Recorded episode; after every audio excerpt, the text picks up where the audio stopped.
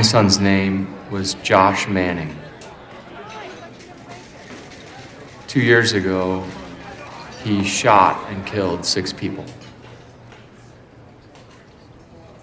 This was his song.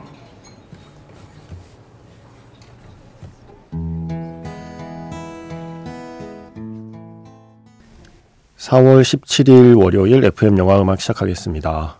오늘 오프닝은요, 2015년에 국내에 소개된 영화죠.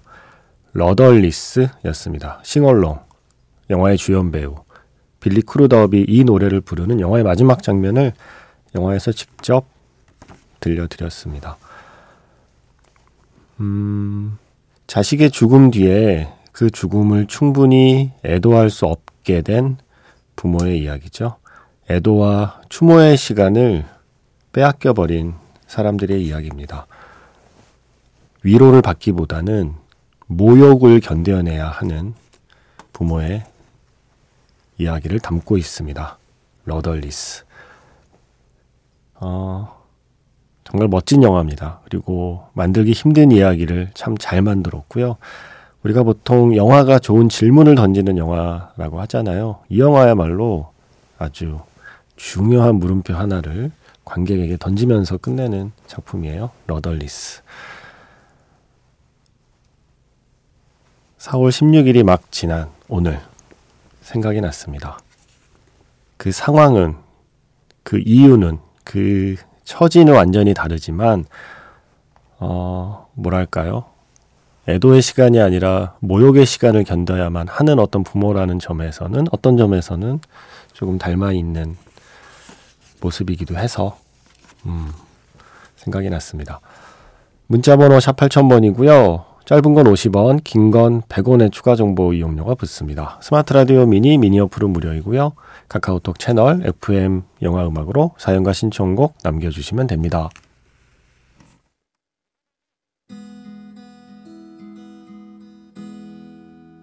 잠시 후면 별들이 쏟아지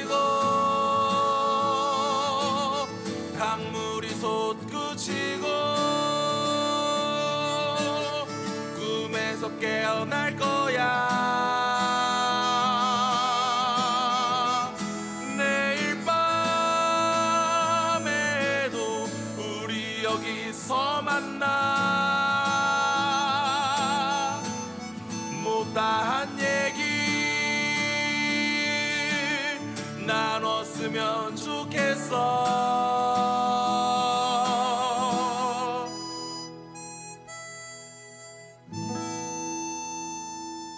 FM 영화 음악 김세윤입니다.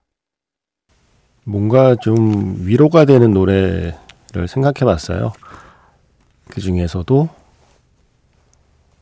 멋있는 어른의 위로를 받고 싶은 마음이랄까요? 그래서 콜드플레이가 아니라 오늘은 Young at Heart Chorus의 Fix You를 골랐습니다. 다큐멘터리 로큰롤 인생에 잊지 못할 순간을 만들어낸 곡이죠. 프레드 니틀 할아버지의 노래 하는 그 산소 공급기 소리가 계속 들려오잖아요. 그 산소 공급기를 끌고 무대에 올라가서 이 노래를 부르십니다. 바로 이 공연 얼마 전에 세상을 떠난 친구를 생각하면서 노래를 부르는 장면이었죠.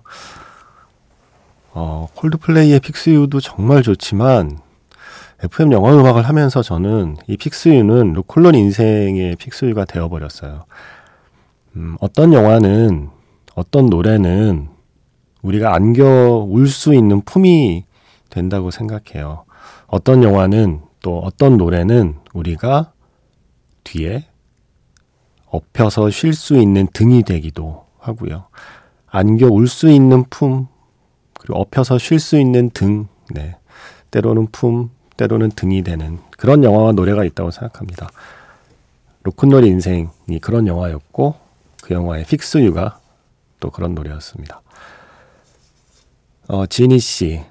날이 잔뜩 흐리고 바람이 세게 부는데 꽃은 다 졌지만 연두색 잎들이 이제 나오고 있더라고요. 바람이 불어도 봄은 봄이네요. 저한테는 봄 하면 생각나는 곡 슈베르티의 안디 뮤직. 고등학교 음악책에 첫 곡으로 실려 있어서 학기 초에 배웠는데 노래가 너무 좋아서 나중에 커서도 봄만 되면 듣고 싶어지는 노래예요. 이 노래에 꽂혀서 FM 영화 음악에 신청해 보려고 어느 영화에 나왔나 찾아보니 아네스 자우이 감독의 루켓미에 나왔었대요. 아네스 자우이 하면 영화 타인의 취향의 감독이자 배우잖아요. 일단 신청부터 해놓고 이제 영화 Look at Me를 보려고요. 타인의 취향이란 영화가 너무 좋았어서 벌써 기대가 되네요. 길이만 좀 더 길었으면 좋았을 음악. 슈베르트의 An die Musik, 크리스타 루드비히의 노래로 신청합니다. 라고 사연 주셨습니다. 어, Look at Me 저 봤는데 재밌어요. 예. 타인의 취향도 재밌었고 Look at Me도 저 재밌었어요. 그 영화에 이 노래 나온 건 저 몰랐습니다. 어디 한번 지니 씨의 봄 노래라고 하니까 우리도 한번 이 노래와 함께 봄을 만끽해 볼까요? 영화 루켓미에서 안디 무지크, 메저 소프라노 크리스타 루드비의 노래입니다. 슈베르트와 쇼팽의 음악을 이어서 들어봤습니다. 먼저 들으신 곡은요. 영화 룩앤미에서 안디 무지크, 크리스타 루드비히, 예, 메조소프라노의 목소리였고요. 슈베르트의 곡이었습니다. 그리고 지금 끝난 곡은요. 영화 트루먼 쇼에서 쇼팽 피아노 협주곡 1번 2단조 작품 번호 11 2악장 로망스 라르게토 예, 였습니다. 아르투르 루빈스타인의 피아노 연주가 영화에 쓰인 버전이거든요. 그래서 그 버전 그대로 들려드렸습니다. 이 곡을 신청하신 분은 음, 딸기 스무디라고 할게요. 이 곡 신청을 보내실 때는 그냥 익명이라고만 하셨는데 그 뒤에 제가 익명으로 보내실 때 이름 하나 지어달라고 했더니 최근에는 딸기 스무디라는 이름으로 사연을 보내고 계시니까 예, 딸기 스무디라고 소개하겠습니다. 딸기 스무디님의 신청곡이었는데 이렇게 쓰셨어요. 쇼팽 피아노 협주곡 1번 로망스 이거 영화에 쓰인 적이 있나 하고 찾아보니까요. 트루먼 쇼에 나왔었네요. 말로 교향곡 아 제가 예전에 말로 교향곡을 틀었을 때 보낸 사연이거든요. 방송에서 나오는 말로 교향곡 듣다가 이 곡도 생각나서 신청합니다. 이 선율도 아름다워서 무한 반복해서 들었던 기억이 나거든요. 라고 하신 곡 쇼팽의 음악이었습니다. 아, 쇼팽은 어떻게 대체 이런 멜로디를 물론 슈베르트도요. 어떻게 이런 가곡들을 그렇게나 많이 쓸 수 있었을까요? 슈베르트도 물론 이려니와 특히 쇼팽은 저는 지금 태어났으면 당연히 영화 음악을 했을 거라고 생각합니다. 음. 멋진 곡 신청 감사합니다. 최진원 씨의 신청곡 준비했어요. 마돈나의, 예, 마다나의 Beautiful Stranger. 오랜만에 신청곡에서 제목을 딱 보는데 이거 듣고 싶더라고요. 오스틴 파워도 갑자기 생각이 나고 영화 오스틴 파워에 쓰인 곡이죠. Beautiful Stranger 준비했고요. 이 노래를 제가 쭉 플레이를 시켰는데 노래가 딱 끝나는 시점에 그냥 제 머릿속에 알고리즘이 이 노래를 딱 생각나게 하더라고요. 그래서 바로 제가 이어 들어봤거든요. 나름 잘 어울렸어요. 사랑보다 아름다운 유혹에서 Bitter Sweet Symphony, 더 버브의 노래 이거 들은 지 오래됐더라고요. Beautiful Stranger 그리고 Bitter Sweet Symphony 두 곡 이어 듣겠습니다.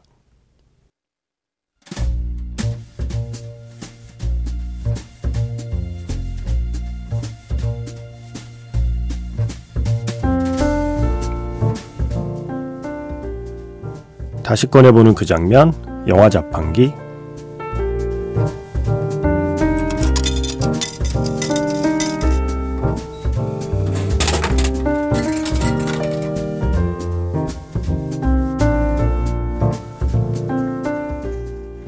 다시 꺼내보는 그 장면, 영화 자판기. 오늘 제가 자판기에서 뽑은 영화의 장면은요, 영화 4월 이야기의 한 장면입니다.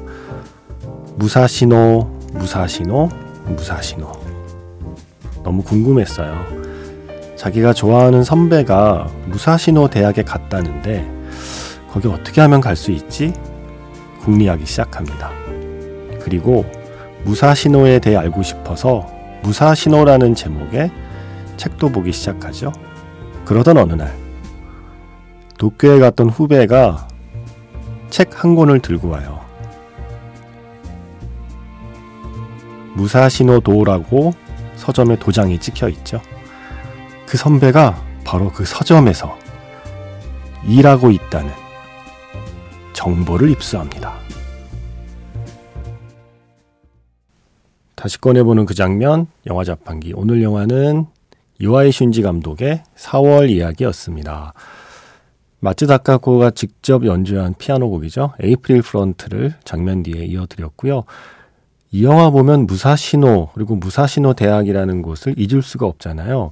왜냐하면 이 우즈키가 그 먼 도쿄로 가는 이유가 순전히 짝사랑하는 선배 야마자키 선배가 바로 무사시노 대학에 다니고 있기 때문이죠. 그 덕분에 열심히 공부를 했더니 남들 들어가기 어렵다는 그 대학에 합격을 합니다. 네.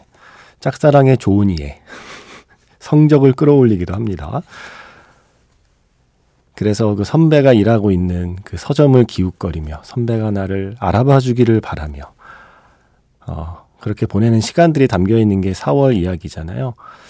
그 전에 이제 고등학교 시절에 어떻게 해서 짝사랑하고 어떻게 무사신호에 가게 되었는가를 음, 그 전의 상황을 나중에 이제 보여주게 되는데 바로 오늘 들려드린 장면이었어요. 무사신호라는 데가 궁금해서 막 책도 읽어보거든요. 그 주인공이 읽고 있는 책이 쿠니키다 도포의 무사신호라고 하는 단편. 이게 국내에도 출간이 됐더라고요. 무사신호를 포함한 15편의 단편 소설이 쓸, 그 실려 있는 책이 나와 있습니다. 그런데 바로 그 소설도 읽어봤는데 무슨 말인지는 모르겠어요. 하지만 그냥 좋아요. 그러던 어느 날 도쿄에 갔던 후배가 바로 그 야마자키 선배가 일하는 서점에서 그 책을 사온 거예요. 무사시노를. 그 책 포장지. 예전에는 책 싸면 이렇게 겉에 싸줄 때 많았잖아요. 그 싸준 포장지에 그 서점의 도장이 찍혀 있었습니다. 그래서 더 무사시노에 가고 싶어지는 바로 그 장면. 그리고 오늘 들려드린 장면의 맨 마지막에 그 풀숲에서 혼자 책을 이렇게 펼쳤다가 덮었다가 바람 부는데 혼자 앉아 있는 마츠다카코의 모습이었어요. 사실 책을 보기에는 너무나 부적합한 환경 아닌가요? 그 땡볕에 바람 부는 풀숲에서 하지만 이 영화에서 이 수많은 아름다운 장면 중에서도 또 손꼽히는 아름다운 장면이기도 하죠. 그 초록빛 그 안에서 책을 읽고 있는 여인. 네. 근사하잖아요. 황정학 씨가 신청하신 곡이었습니다. 아직은 일교차 심하지만 낮에는 완연한 봄이더라고요. 이번 달이 지나기 전에 오랜만에 다시 보고 싶은 영화 생각났습니다. 영화 4월 이야기 하시면서 에이프릴 프론트를 신청하셨고, 아, 제가 오늘 이 장면을 특히 들려드린 이유를 말씀 안 드렸네요. 책이 있는 월요일이잖아요. 영화 속의 책을 소개해드리는 날이잖아요. 4월 이야기에서 주인공이 그렇게 열심히 읽고 있던 책. 무사시노에 가고 싶게 만든 책. 쿠니키다 돋보의 단편 무사시노. 나스메 소세키와 함께 일본 근대 문학의 선구자로 손꼽히는 작가라고 하는데 저 아직 못 봤어요. 근데 이 장면 보면서 어, 보고 싶어졌어요. 바로 그 단편 소설 무사시노를 소개해 드리고자 오늘 이 장면을 골라봤습니다. 어, 마지막 곡은요. 아, 오늘 사카모토 류이치 곡 나가기가 또 애매해졌네요. 음, 요거 사카모토 류이치는 내일 두 곡을 들려드리겠습니다. 오늘 마지막 곡은요. 김광석의 너무 아픈 사랑은 사랑이 아니었음을 영화 클래식에서 골랐거든요. 지난 토요일에 Magic Hour Special F에 Riceboy Sleeps의 앤서니 심 감독님하고 최승윤 배우님 출연하셨잖아요. 두 분이 각각 신청곡을 주셨는데 음, 그때 노래가 많이 못 나갔어요. 앤서니 심 감독님께서 신청하신 곡 중에 하나였어요. 김광석의 너무 아픈 사랑은 사랑이 아니었음을. 토요일에도 조동진 씨 노래, 김민기 씨 노래 이런 예전 노래들을 그 들려드렸잖아요. 아마 그때 그때 같이 그 playlist에 넣어뒀던 곡인가 봐요. 제가 Riceboy Sleeps를 좋아하기 때문에 그 영화 장면을 생각하면서 또 이 노래를 들으니까 뭐 클래식하고는 또 다르게 영화에 쓰이진 않았지만 뭔가 이 노래하고도 잘 어울리는 영화라는 생각을 하게 됐습니다. 그래서 뒤늦게 틀어드리는 Riceboy Sleeps 앤서니 심 감독님의 신청곡 너무 아픈 사랑은 사랑이 아니었음을 이 곡으로 오늘 방송 마무리하겠습니다. 지금까지 FM 영화 음악 저는 김세윤이었습니다.